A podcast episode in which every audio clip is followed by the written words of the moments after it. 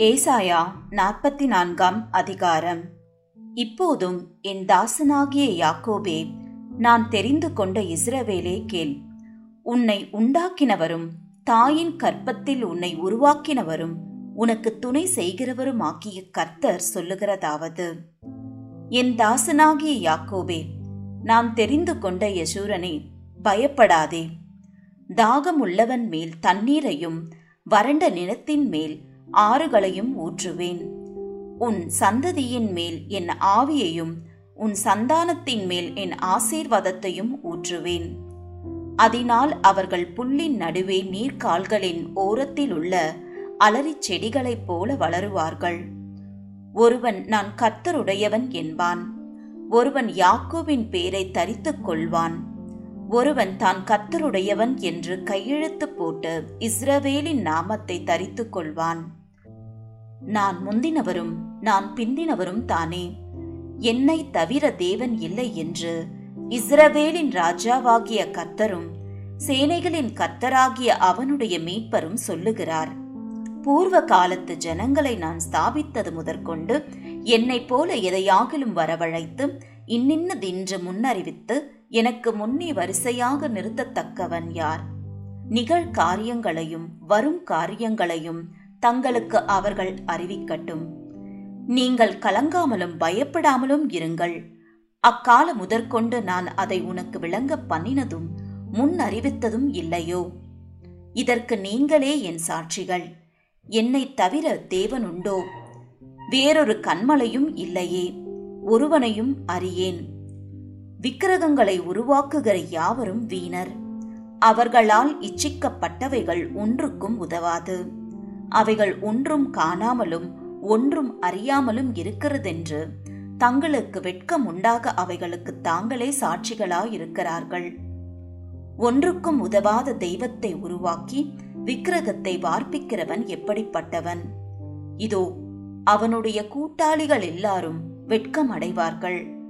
தொழிலாளிகள் நரஜீவன்கள் தானே. அவர்கள் எல்லாரும் கூடி வந்து நிற்கட்டும். அவர்கள் ஏகமாய் திகைத்து வெட்கப்படுவார்கள். கொல்லன் இரும்பை குரட்டால் இடுக்கி உலையிலே காய வைத்து சுத்திகளால் அதை உருவாக்கி தன் புய பலத்தினால் அதை பண்படுத்துகிறான். பட்டினியாயிருந்து பலனற்று போகிறான். தண்ணீர் குடியாமல் களைத்து போகிறான். தச்சன் நூல் பிடித்து மட்ட பலகையால் மரத்துக்கு குறி போட்டு உளிகளினால் உருப்படுத்தி கவராசத்தினால் அதை வகுத்து மனுஷ சாயலாக மனுஷ ரூபத்தின்படி உருவமாக்குகிறான். அதை கோவிலிலே நாட்டி வைக்கிறான். அவன் தனக்கு கேதுருக்களை வெட்டுகிறான். ஒரு மருத மரத்தையாவது ஒரு கர்வாலி மரத்தையாவது தெரிந்து கொண்டு காட்டு மரங்களிலே பெலத்த மரத்தை தன் காரியத்துக்காக வளர்க்கிறான். அல்லது அசோக மரத்தை நடுகிறான். மழை அதை வளரச் செய்யும்.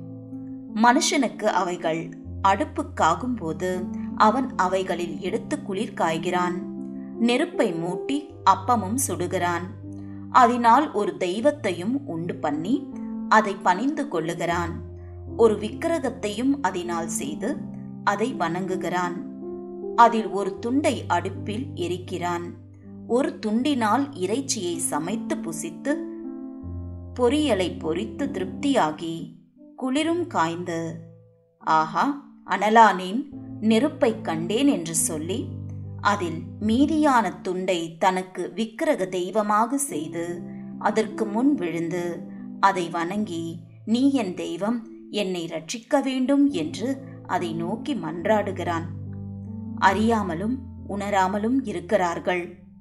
காணாதபடிக்கு அவர்கள் கண்களும் உணராதபடிக்கு அவர்கள் இருதயமும் அடைக்கப்பட்டிருக்கிறது. அதில் பாதியை அடுப்பில் எரித்தான்.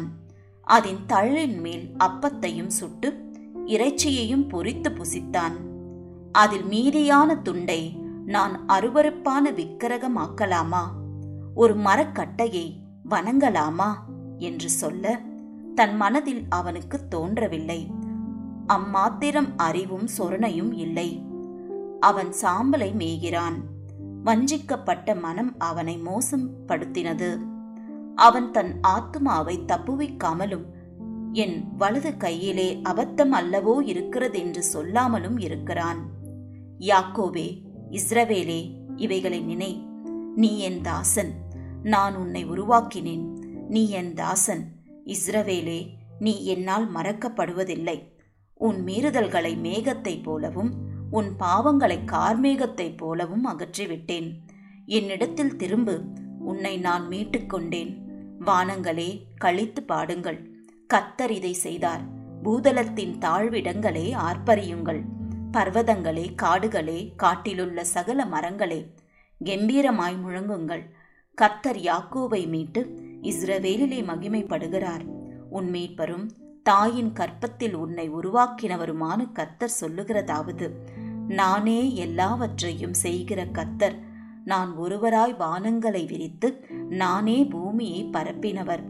நான் கட்டுக்கதைக்காரரின் குறிகளை அபத்தமாக்கி குறி சொல்லுகிறவர்களை நிர்மூடராக்கி ஞானிகளை வெட்கப்படுத்தி அவர்கள் அறிவை பைத்தியமாக பண்ணுகிறவர்.